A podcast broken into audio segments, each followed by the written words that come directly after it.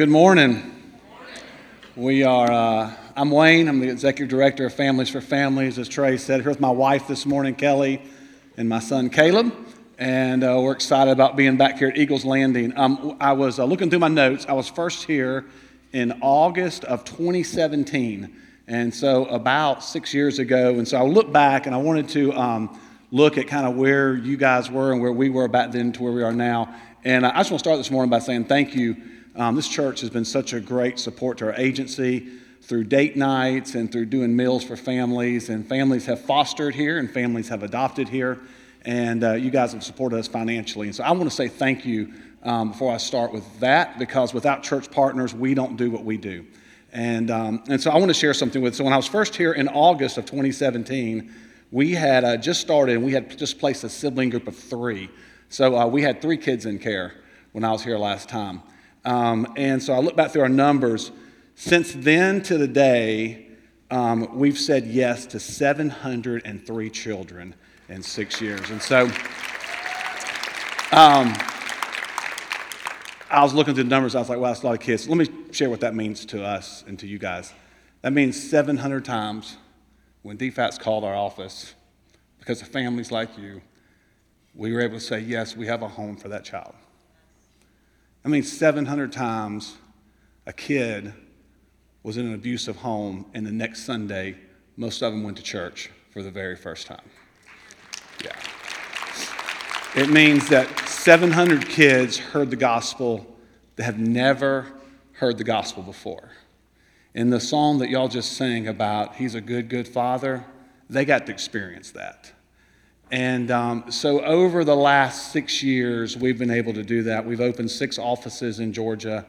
Um, and as of Friday, we've completed 92 adoptions of kids that were in foster care and that came to adopted homes. And so, um, I always get accused of beating up on churches, you know, and I was like, hey, this is a great church because I can share with you guys some of the stuff that we've done together. And so, how cool is that? That um, we get to be a part of that. I know that there will be kids in heaven because of support that you guys have done. And I love what Trey said. Um, we do all this. We've never charged a family a penny for adoption. They've never been charged. We don't charge for any of our services. We don't charge churches. Um, if you send us a check, we will not send it back. I will tell you that. But we don't charge them. We don't want to be, a, you know, because I believe this. At the end of the day, end of the day, finances are not going to fix our problems. Families are going to fix them. And uh, families are the greatest resource to fix our political system, with foster kids and everything that goes on. And so I want to say thank you for what you guys do this morning. Um, and uh, we, this morning, I want to share with you a couple Old Testament verses. I want to look at a couple uh, facts um, and then share with a New Testament passage and close and then offer you guys a challenge. Um, I will say this starting out. Um, there are five or six families here that have fostered. Um, several of them have adopted with us. Currently at Eagles Landing, we have no foster families, and I'll share with that's not a bad thing. It means because the families that have gone in have ended up adopting their foster children, they go out. And so if we place 700 kids and 100 adoptions, one out of every seven kids that comes through our agency mom and dad don't get things worked out and they go to adoption. And so while there's a great influx of kids coming in and families coming in, there's also a huge influx of going out on the backside. Does that make sense? And so I want to share with you this morning what that looks like. I want to pray for us and we're going to get started. So let's pray. Lord, thank you for today. I thank you for this church. Lord, thank you for Trey and for Bruce and for Jeremy and their leadership here. And Lord, I pray today that as we talk about foster care and we talk about adoption, we talk about what's going on with kids in our state and our nation, God, that um, you remind us that we're never going to fix all these problems. Um, you were clear that we would always have issues. The poor will always be with us. But God, we know that this is an incredible opportunity for evangelism. And God, we know this is an incredible opportunity to expand your kingdom. So, God, I pray we never get caught up in the social work side of it. We never get caught up in, in doing this and making sure the kids have a good home and making sure that they're taken care of and they go to the right camps. God, help us to be caught up in the fact that these kids are in darkness and you give us a chance to put them in light. And so, God, I pray that that will be our focus this morning. I pray that's the focus of our agency, of my staff. I pray that's the focus of our churches that we partner with, for our donors that give to us, that this is about your kingdom and about expanding your kingdom. In Jesus' name, amen. All right, so go to the first scripture right here. It's in um, Exodus And so sometimes when we talk about foster care, and foster care is a government term, uh, people say things like, you know, there's this new problem with foster care, and we're not sure what to do with it, and that's why the church doesn't know how to deal with it. It was a new problem back in the book of Exodus, so it's been around for a while. And um, it's interesting that when, the, when God's people fled under from Egypt, some of the Egyptian children went with them. And so they're in Exodus, and God tells them, He said, You shall not afflict any widow or orphan. And if you afflict them at all, and he cries out to me, that I'm going to hear his cry.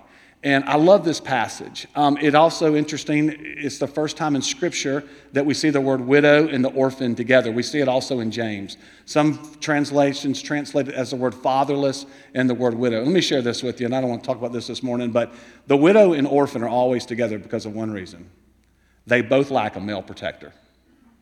And this is what I believe Satan's goal always is. If he can remove the men, society will take care of everything else. And so in Scripture, if a child didn't have a father, he was considered an orphan.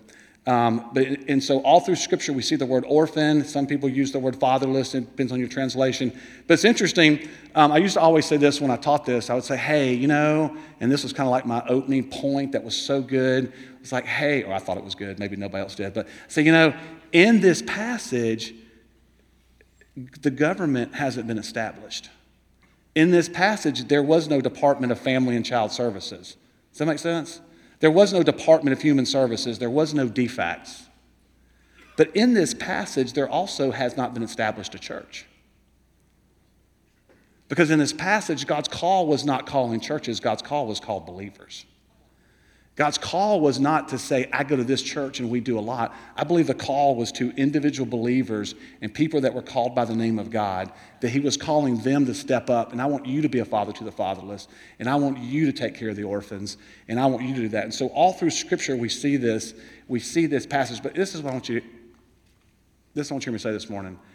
I, I believe the call, even in James, leans more towards believers than it does churches. Does that make sense? I don't believe it's just, hey, our church does this, so I'm good. I believe it's called beliefs. The um, word for orphan or the word fatherless, the literal interpretation of it means someone without a guide. It means someone who doesn't have a guide or someone to guide them. So in the next scripture right there, Jesus is talking to his disciples and he's talking about, hey, I'm getting ready to go back to heaven. He says, I will not leave you as orphans for I will come to you. And you guys know he was talking about the Holy Spirit. He said, I'm not going to leave you down here without a guide or a helper. When I go, I'm going to send my spirit, who's actually going to be a better guide than me, because Jesus, because of his humanity, he was limited to one place at one time. But when the Holy Spirit comes, he says, I will guide you in all things. And so now Jesus is using the word orphan. He's saying, Hey, I am going to send someone to guide you. I'm going to send one, someone to help you, and it's the Holy Spirit. And he is going to teach you and He is going to guide you. Hey, this one say about kids. You got, if you have kids, you know this. All kids hate being told what to do, right? But they all want a guide. They just want us to guide them where they want to go. And as long as you do that, you're a good parent, right? But if you give kids no guide, they begin to search for a guide. If kids don't have a male figure, they begin to search for one. If our daughters don't have a male figure, boys start showing up. Sometimes they show up anyway. But I was, um, several weeks ago, I got a phone call on a Wednesday afternoon. It was one of our foster girls, and she's 15 years old. And she had tried to, um, she had tried to, she had made a comment that she wanted to take her life that day. And so she was at the hospital, and I was at a church teaching that night. So I get to the hospital about 8:30 on a Wednesday night, and um, she's laying there in the hospital bed, and her foster mom's there with her. And um, I walked in, and I'm like, You hungry? Mm. And I've known this girl for three or four years. You thirsty? I mean, you know how teenagers can do it. Mm. I said, You don't talk to me? No. And I said, um, If I go buy you a milkshake, would you talk to me? Yeah. I said, Okay. So um, I left the hospital. I'm in Monroe, Georgia, um, and it's like 8:52. There's a Chick-fil-A right down the road.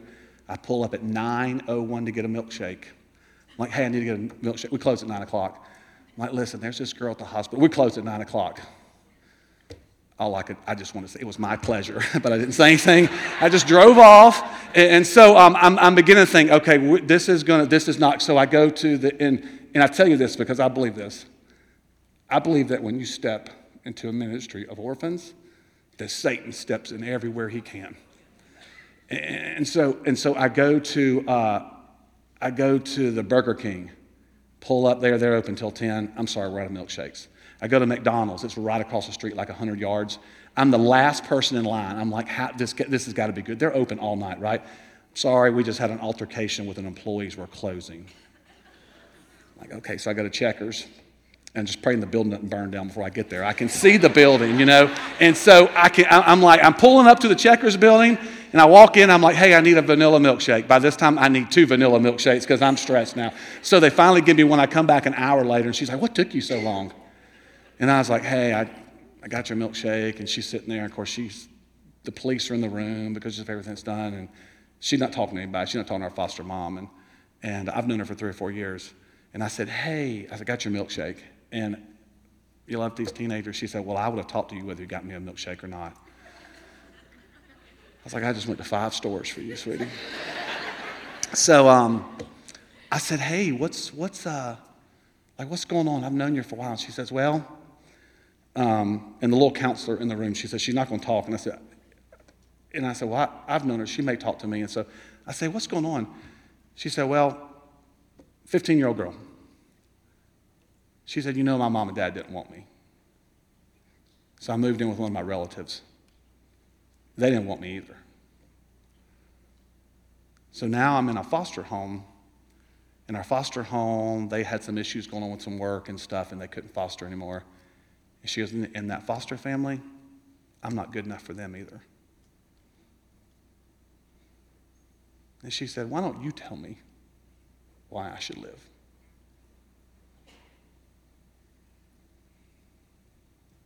And I sat there for just a few minutes and I said, Let me and she didn't know this, but there was another home in the same church that was working through our process, which takes about four months. And I said, said her name. I said, Can I tell you something? I said, There's another family that knows you already, and you've been visiting there on the weekends. I know you know who they are. And I said, They they couldn't tell you this, but they love you so much. They've been working through all this paperwork to get done. And they had just gotten opened a couple hours earlier, and I had the email on my phone and I said, Here's the email. That's where you're getting ready to go to. And I said, And they're going to take your sister. We're going to put you and your sister back together. She was able, she had to go to a mental hospital for about 10 days, and then she got reunited with this foster family. Let me tell you something.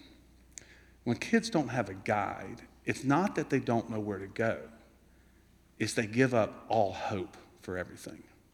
This girl was at the end of her rope. I thank God there was a family in her church that knew her, that knew this other family situation, and was able to step up and begin to help that girl. I want to, I'll, I'll, share this later in the stat. There's, there's over 11,000 kids like that today in foster care in Georgia. And the worst part about it is not that they don't have a two car garage, it's not that they don't have a boat and they have a pool in the backyard. The worst part about these kids is they wind up with no hope. And they wind up saying, you know what? if nobody wants me, why should I be around? And I could share with you this morning story after story like that that happens week after week in all of our offices of kids. The best thing about being a foster family, the best thing about helping kids, is not that you provide them meals, not that you provide them home, is that you provide those kids hope. I want to share some facts with you this morning before we go through. You guys are familiar with the Dobbs decision in June of 24, 2022, when Roe versus Wade got overturned. And um, this has been a big decision. This does not ban abortion. It does not make abortion illegal. It just put it back in the hands of the states. And so something that we wish would have been done a long time ago. But it was overturned in June 24 of 2022. Um, let me just share this with you. It, I've heard so many believers say, hey, the work is done. The work, Trey kind of mentioned it. The work's not done. The work's just begun. Um, and it, it's one thing to go and protest outside of abortion clinic for an hour, which we ought to be doing, but it's a lot more to lay your life down for one child and take care of that child the rest of your life. I really believe this as believers. Henry Blackaby would call this a crisis of belief. But I really be as believers. This is my challenge to you guys. As churches, we got to find out are we pro birth or are we pro life? Does that make sense? Listen, our government can give children a chance to breathe. Only Jesus can give them life. Only Jesus can give them life. And so we believe these kids ought to be born. They were made in the image of God. God has a plan for their life. So we've worked hard, politicians have, they have worked. And so now we have now we have a chance for these kids to be born. Now we got to figure out who's going to take care of them on the backside. Next slide here is heartbeat law. Governor Kemp signed in a heartbeat law less than a month later in Georgia. And so I don't know if you heard about it. It was in six weeks, if they can detect a heartbeat, we can no longer do abortions in Georgia. So we were all kind of like, woohoo. And after I got ready to present this this morning, it got overturned this week. Don't know if I saw, but a judge overturned it in Georgia this week. It will be going to another court. It will be appealed again. So you guys can be praying about that as we see that, as we see what happens. In Georgia, 11,433, 433, 4, I'm about to stop, 11,438 kids in foster care without a guide. So I'm getting ready to show you what this heartbeat law and the Dobbs decision and what the effect that it could have on our Georgia ch- child welfare. In Georgia, 2020, 41,620 abortions in Georgia. Not the United States, not the Southeast, just Georgia. Okay? So 365 days a year, we're doing over 100 a day for 365 days a year. Y'all with me? If this law with abortion stays in effect, and I believe it will get overturned again, here's what's going to happen. We don't really know the numbers yet. Everybody has to guess, and hey, we'll, it, will eliminate all abortions if it's illegal? It won't eliminate all of them. People can go to other states. But I do know this. In the last three months, I've placed new, more newborns than I have in the last three years. Okay? So we're already seeing the effect of it coming into foster care. We're already seeing the kids coming in. But think about this. If in Georgia, if in Georgia, there are 41,000 abortions, and let's just say half of them it stops. And let's say another half of those end up going to a family member. Does that make sense? So family member state. If 25% of the 41,000 abortions end up coming into foster care, it's 10,405 kids a year that could be coming into the foster care system. We've only got 11,438 kids in care. So if you take that and you put another 10,000, our foster care numbers could double within a year. And most people say this is the best estimate they can give. We don't know, it could be more, it could be less, but most people say that's probably the most conservative estimate that we have. Foster homes in Georgia, I know I'm giving you guys some facts here. So in 2019, we had 7,510 homes. In 2021, we have 4,650 homes. We've lost 38% of our foster homes in the last two years. And so when COVID hit, we had about 15,000 kids in care. That number started going down, okay, as kids weren't going to school, they weren't seeing counselors. Um, now that number, now that kids are back in school, that number's going up, and our foster homes are going the other way. So in the last two years, we've lost about 38% of our foster homes. Um, only Wisconsin in the United States has lost more homes than we have, percentage wise, um, but we've lost that many foster homes. Hey, just to put for this, there's 3,600 Southern Baptist churches in Georgia, over 26,000 Protestant churches in Georgia. If every church had one foster home, there wouldn't even be near enough kids to go around.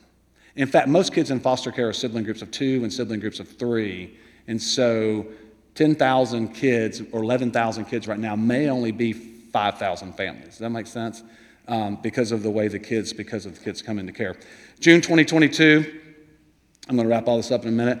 Um, what happens, and so we've been able to say yes to 700 kids, which is really awesome. So, what happens if kids are taken from our state system and then they're taken and they don't have anywhere for them to go? So, they call me and I say, I don't have a home for them, I don't have a home for them, I don't have a home for them. They stay in hotels, okay? And DFACS rents hotels all over the state, and the kids stay in hotels and then once the kids, once they find a home, they go to homes. So in June 2022, and these numbers don't come out very often, but this is the last one, our state spent $3.2 million taking kids that had nowhere to go and placing them in hotels. So if you think about it, that's 36, 38 million a year. By the way, that number in the last 12 months has gone up a little bit every month. Some months it'll drop a little bit, but then it goes up. And so I was at a Christian conference the other day and they asked me to speak, and they said, Hey, we believe there's no unwanted kids, there's just unfound families. I, will promise you, those kids in hotels last night didn't feel like they were unfound families. They felt like they were unwanted kids. Does that make sense? Here's the interesting thing. I was in Augusta a couple of weeks ago. They're talking about this. So we keep kids in hotels, our state does. They have to move the hotels every so often because the human traffickers figure out where the kids are and lure them out in the parking lot and they're gone. I want you to hear this Atlanta's the number one city in our nation for trafficking. 87% of the kids in trafficking, and most of them are kids, come through foster care. Which goes back to what I said earlier. If you give the kids a dad and you give them someone to fight for them, you take care of 87% of our trafficking in Georgia.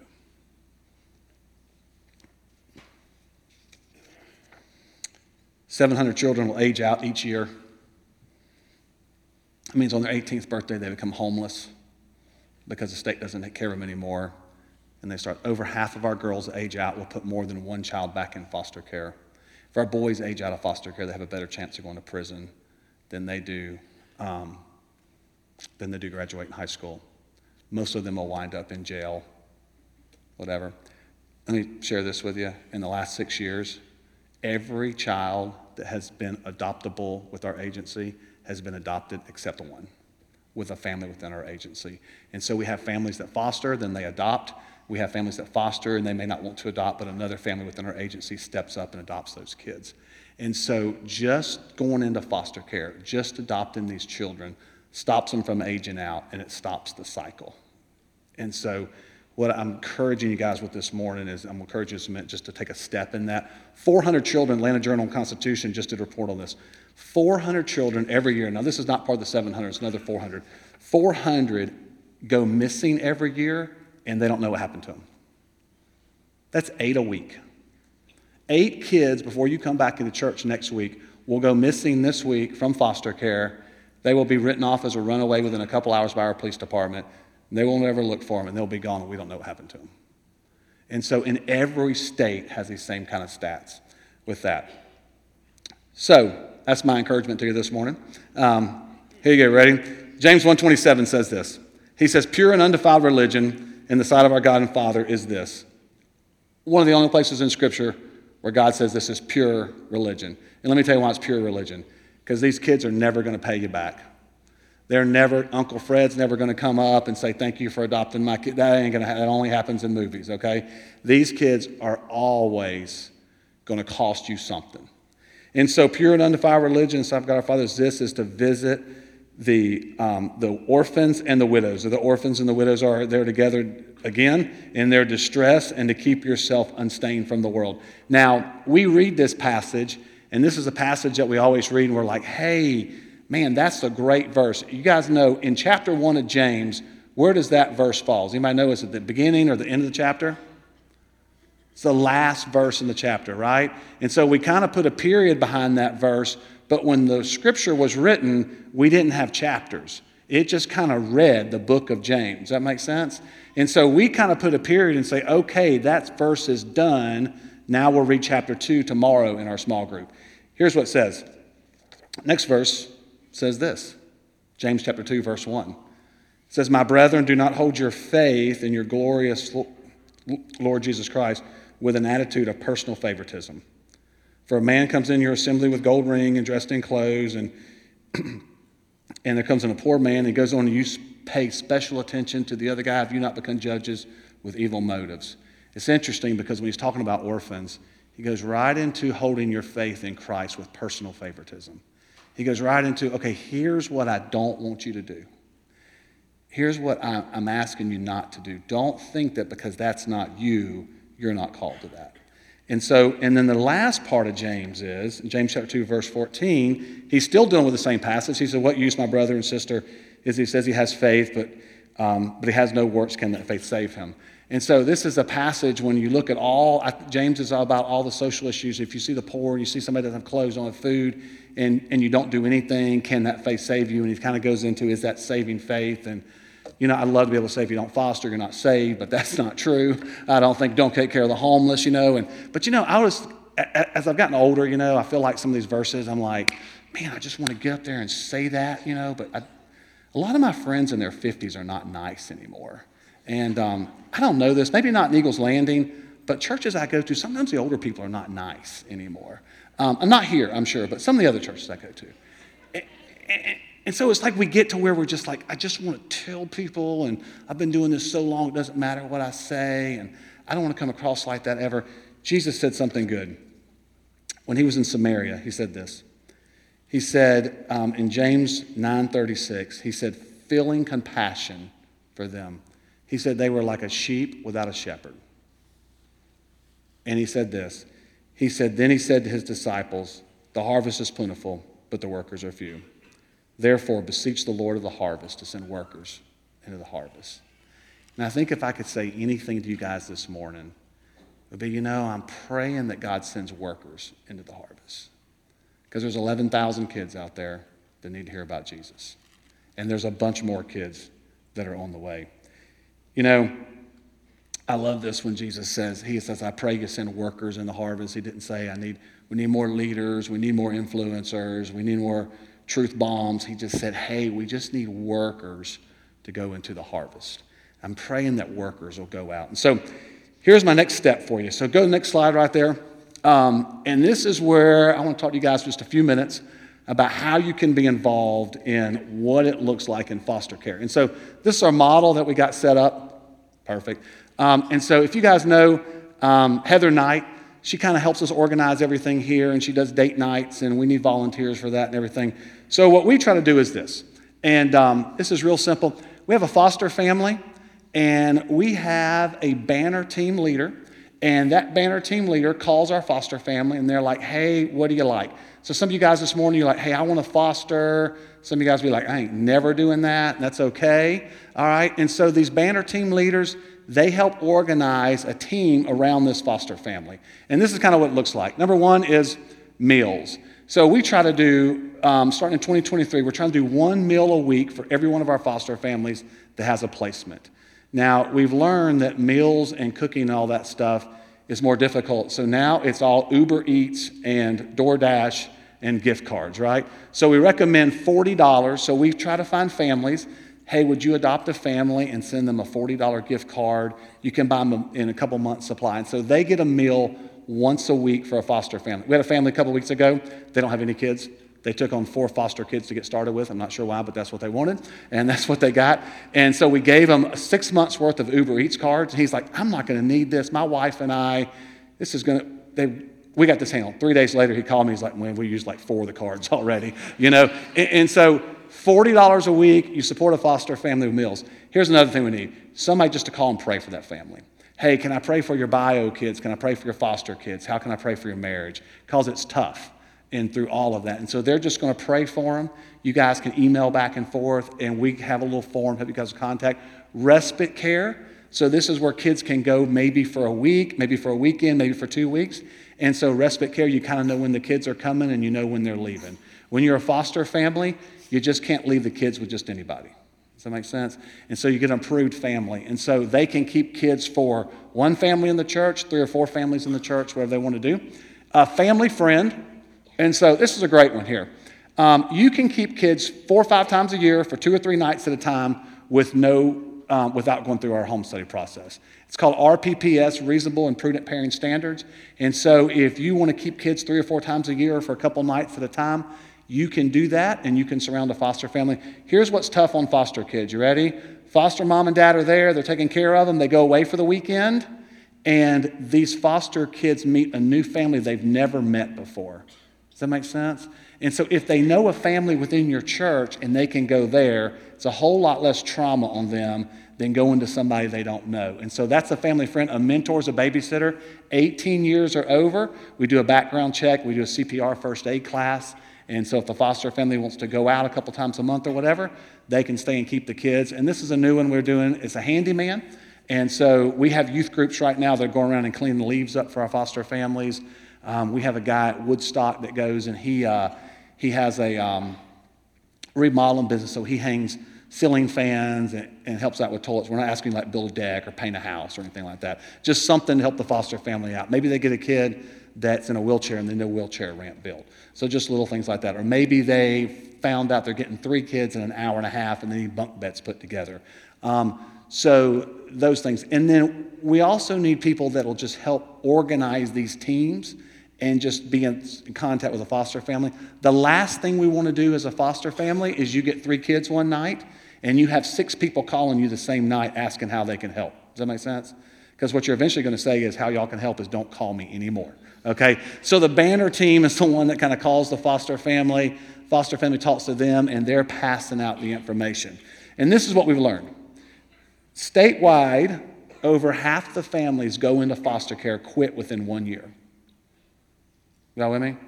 All the process they go through, over half the families quit within one year. We hold a 95% retention rate with all of our foster families, and it's because of support services that we offer through churches. It's because of things like this that work. And, and, and so that's you guys. And so uh, um, I'll get this in just a minute, but on December 4th at 12:30, I'll show you a slide in a minute. We're going to have, we're going to have an information session, and we're going to come in and we're going to talk to you guys about that and what that looks like. And so I don't want you to hear foster and adopt and be like, I don't want to do either one of those. I want you to hear that you can cook a meal, you can you can do you can pray for a foster family, and on that day we're going to kind of break all that down for you guys and what that looks like. Hey, the last couple years, I'll, I'll share this with you guys. The last couple years. Um, foster families, partly because of COVID and everything, have gone down statewide. Agencies have struggled, faith based agencies, all the agencies have struggled.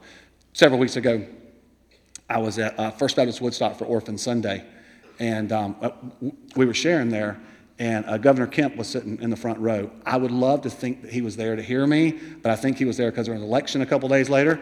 And so um, we talked in the lobby afterwards, and we shared some of this model there that Sunday morning. And he said, Hey, call me this week. I want you to come down to the Capitol and talk to us about how we can help you with foster care. And I thought, okay, whatever. And so um, the Wednesday morning, I emailed him. He said, So great to meet you. He said, had my chief of staff reach out to you, and they called me and said, Y'all be praying. Next Tuesday after Thanksgiving, we'll be at the Capitol talking to our state legislators about how churches can be more involved with foster care in our state. And so I say that because it only works, it only works when we all get involved somehow. And let me just share this again this morning. I don't believe this is a call to a church and you go, hey, that, they're doing that. I believe it's called a believers. And I believe everybody can do something.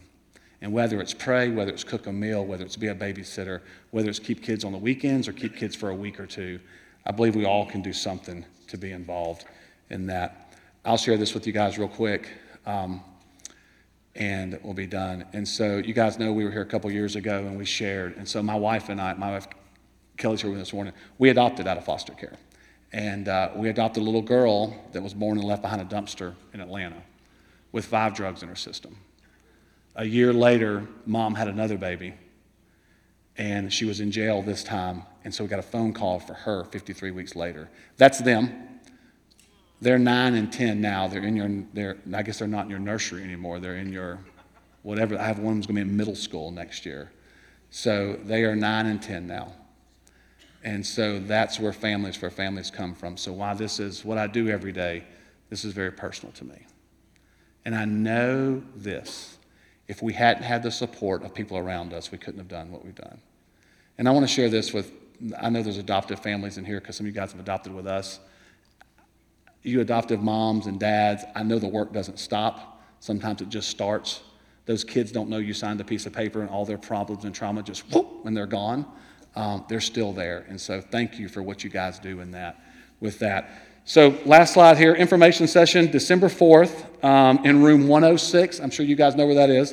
Um, 1230, I will be back here with my wife, and we're going to be sharing with you guys. And so here's my challenge to you this morning, and I'm done. My challenge to you this morning is this. Whether you want to foster or adopt, just come and see what you can do. And I'll promise you this, that you can do something. And whether you take on a child or whether you help a family keep a child, it all matters and it's all important. And so, thank you guys so much. Hey, thank y'all for your support with this church. Thank you for supporting us as an agency. Thank you for supporting the foster families that are in your church. And um, I know I saw the Tylers walk in this morning. I saw the Cashes here. I um, don't know if the Booths are here today. I know the Davises are here. Um, I know there's other families in the church. And so thank you for what you guys do with that. And I'm going to pray for us, and then I'm going to pray. Let's pray. Lord, thank you for today. And uh, God, I thank you for the kids that are back in that nursery right now that have been adopted through families, the kids that are in the youth group that have been adopted. God, thank you for adopting us and bringing us into your kingdom. And so, Lord, we pray. I pray that you will call workers into your harvest. And God, I pray on December 4th that there will be numbers of people that'll show up and just say, I don't even know why I'm here. I just know I'm here to help do something. So, God, I pray that you'll call us. I pray you'll convict us. God, I pray you help us to see that that 15 year old girl who wants someone to love her is our responsibility as believers. God, those kids out there that are being born right now that maybe a year ago they weren't being born, they're our responsibility. And God, help us to understand and see they were created in your image. You got a purpose and you got a plan for them. And God, we can be a part of that. In Jesus' name.